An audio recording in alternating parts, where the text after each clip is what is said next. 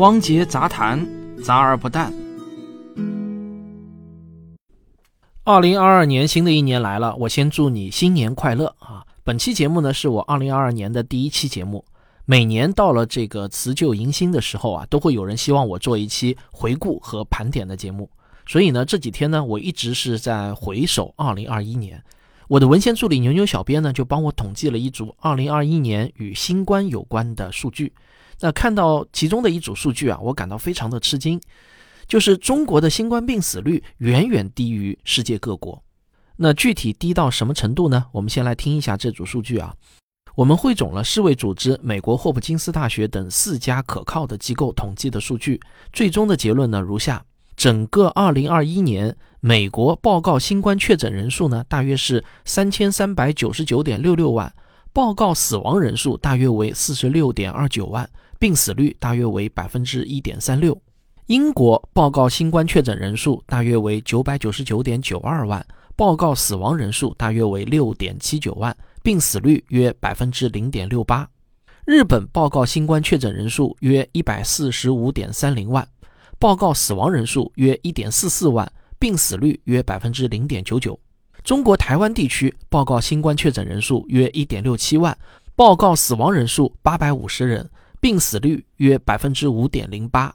那我们再来看一下我们中国大陆地区的情况是怎样。根据国家卫健委官网的数据，自二零二一年一月二十五日新增一例新冠死亡病例后，截止到二零二一年的十二月三十一日，我国累计报告的本土以及境外输入确诊病例新增一万九千六百三十二例，无新增死亡病例。换句话说呢，在过去的十一个月零几天中，我国的新冠的病死率是零。因为任何数字比上零都是无限大，不好比较差异，所以呢，我姑且假定啊，我录完这期节目后，有可能会出现一例死亡。因此呢，我姑且认为我国过去十一个月的新冠病死率是两万分之一。那么，按照官方公布的数据，美国新冠的病死率至少就是中国大陆的二百七十二倍，英国至少是中国大陆的一百三十六倍，日本至少是中国大陆的一百九十八倍。台湾地区则至少是中国大陆地区的一千零一十六倍。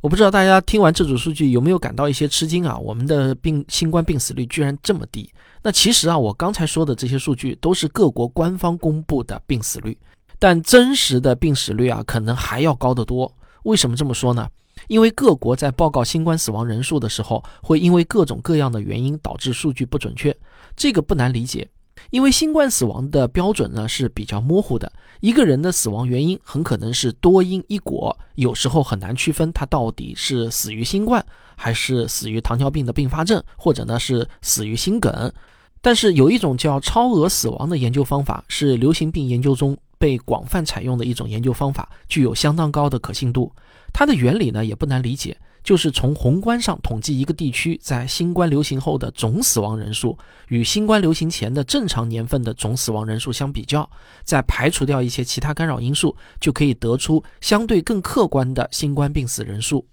二零二一年七月，《柳叶刀》杂志就发表了由美国多位研究者联合撰写的一篇论文。该论文就采用了超额死亡的方法，得出结论，认为美国的真实死亡人数要远高于美国疾控中心公布的数据。而美国疾控中心呢，自己也在官网上承认了这个超额死亡的存在。二零二二年一月二日，英国著名杂志《经济学人》在线发表了最新修订后的一篇文章，标题是“新冠肺炎的真正死亡人数”。同样呢是采用超额死亡的方法，经济学人得出的结论是啊，从全世界范围来看，在百分之九十五的置信区间，真实的死亡数据是各国官方公布数据的二点二倍到四倍之间。经济学人认为，三点四倍是最有可能准确的真实数据。我不知道你听完这组数据后啊是怎么想？按理说啊，美国、英国、日本这些国家的医疗救治水平不会比中国低，那为什么这些国家的新冠病死率要远远的高于我们中国呢？难道真的是因为他们不用中医导致的吗？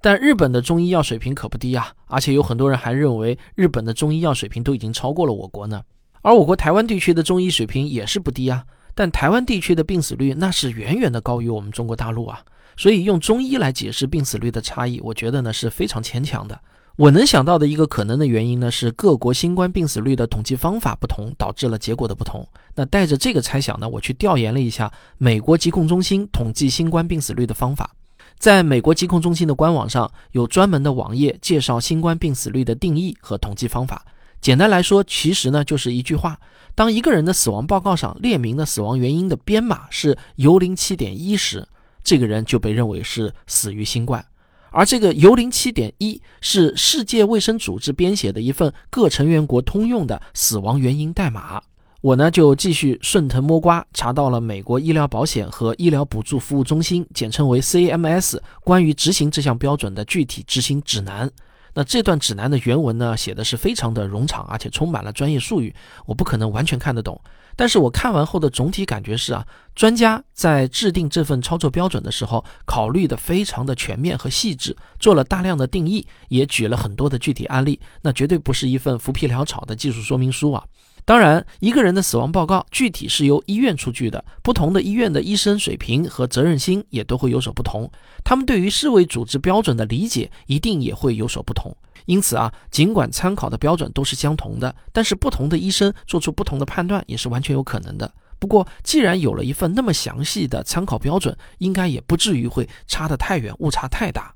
之前呢，有一个流传很广的谣言说，一个美国人如果死于车祸，但尸检的时候啊发现是核酸阳性，他就会被记入死于新冠。这个谣言啊流传的很广，我也一度是相信了。但通过这次查证，我发现真相是啊，美国确实发生过这样的一起个案，但那算是一次医疗事故，已经被美国疾控中心纠正了，绝不意味着这是美国的统计标准本该如此。那么，同样作为世卫组织成员国的我国，对于新冠死亡的统计标准是怎样的呢？我呢是翻遍了中国疾控中心和卫健委的官网，说句实话，我没有找到明确的如何确定一个感染者死于新冠的官方定义。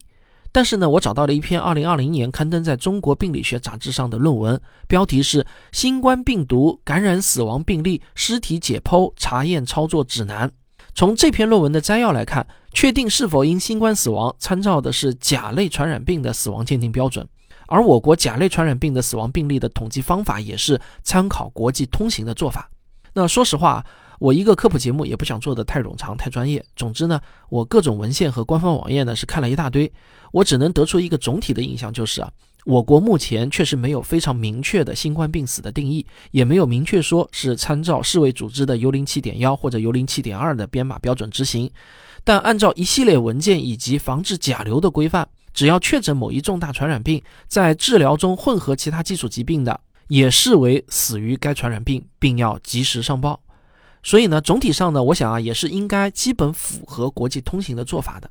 但是这里我还是要诚恳的说啊，呃，看这些资料我头都看晕了。如果我的理解有什么不对，也请听众中的专业人士指正。讲到这里呢，我们回到我前面的那个猜想，就是各国新冠病死率远超中国，是不是因为统计方法的巨大差异导致的呢？我认为不是，各国的统计方法会有差异，但不至于会因为这点统计方法的差异就差出个几百甚至是上千倍出来。那么还有什么可能的原因呢？会不会是因为我国的确诊病例大多数都是境外输入病例，本土确诊病例并不多，而境外输入的病例因为某些原因本身都是属于轻症导致的病死率巨大差异呢？要分析这个猜想是否合理，我们首先呢还是先来看一组数据。从国家卫健委官网上可以很容易查到，过去的十一个月，我国累计确诊境外输入新冠病例是六千四百零四例。占总病例数的百分之三十三点五。换句话说啊，我一直有一个印象，就是觉得我国去年的新增病例大多数都是境外输入。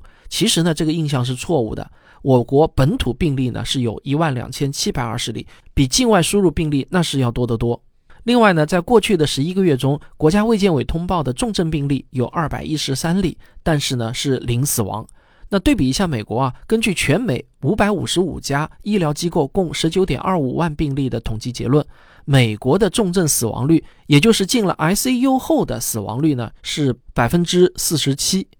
那从这些数据来看啊，我认为我国的病死率这么低，与境外输入病例的关系啊也不大。那么还有什么可能的原因呢？我在写文稿的过程中，也就这个问题征求了群友的意见。结果啊，我没想到有不少人就问我：“哎，汪老师，你写这期节目的目的是什么？你是不是想暗示什么？是暗示我国的数据不准确有瞒报吗？”啊，当然不是。我认为这种大规模的统计数据造假的可能性是微乎其微的。我自己呢，一向也是反对阴谋论的。我觉得用阴谋论去解释一件事情是最廉价也是最懒惰的。我并不怀疑国家卫健委公布数据的真实性，我只是觉得我国超低的这个病死率总该有一个合理的原因吧。比如说是我国极高的疫苗接种率，还有超大规模的核酸检测，使得早发现早治疗，以及用过饱和的医疗资源救助新冠重症患者等等。那这里的每一项举措，或许呢都是原因之一，这个结果也有可能是多因一果。那我不知道你还能想到一些什么其他的原因呢？福尔摩斯有句名言：如果排除掉所有可能性，那剩下的那个无论多么难以置信，它就是事实。好，欢迎大家留言讨论。科学声音，这期节目的文稿啊，恐怕是我这几年以来我修订次数最多的一篇文稿，因为我发现啊，无论我怎么写，都有可能让一部分人产生不必要的误解。最后呢，就改成了播出的这个样子。不过啊，我估计，呃，还是会让很多人产生不必要的联想和误解。那这个呢，我也是实在没办法了。但我还是希望啊，所有的听众能够把事实陈述和观点陈述分开对待。大家面对的事实呢是同一个，但得出的观点可以是五花八门的。而我今天这期节目呢，其实啊，真的是只想提供事实，并不想输出任何观点。好了，那我们下期再见。我向您隆重推荐我的付费专辑《环球科学有故事》。本节目啊，绝不是念文章，而是我把环球科学上的文章吃透、嚼碎、消化，再补充大量的背景知识后，以一种符合普通人口味的方式，通俗易懂、深入浅出的为您讲解。我不仅会帮你从浩如烟海的科学知识中筛选出最优质的内容，而且通过我的讲解。会让科学思维在不知不觉中慢慢注入到你的头脑中。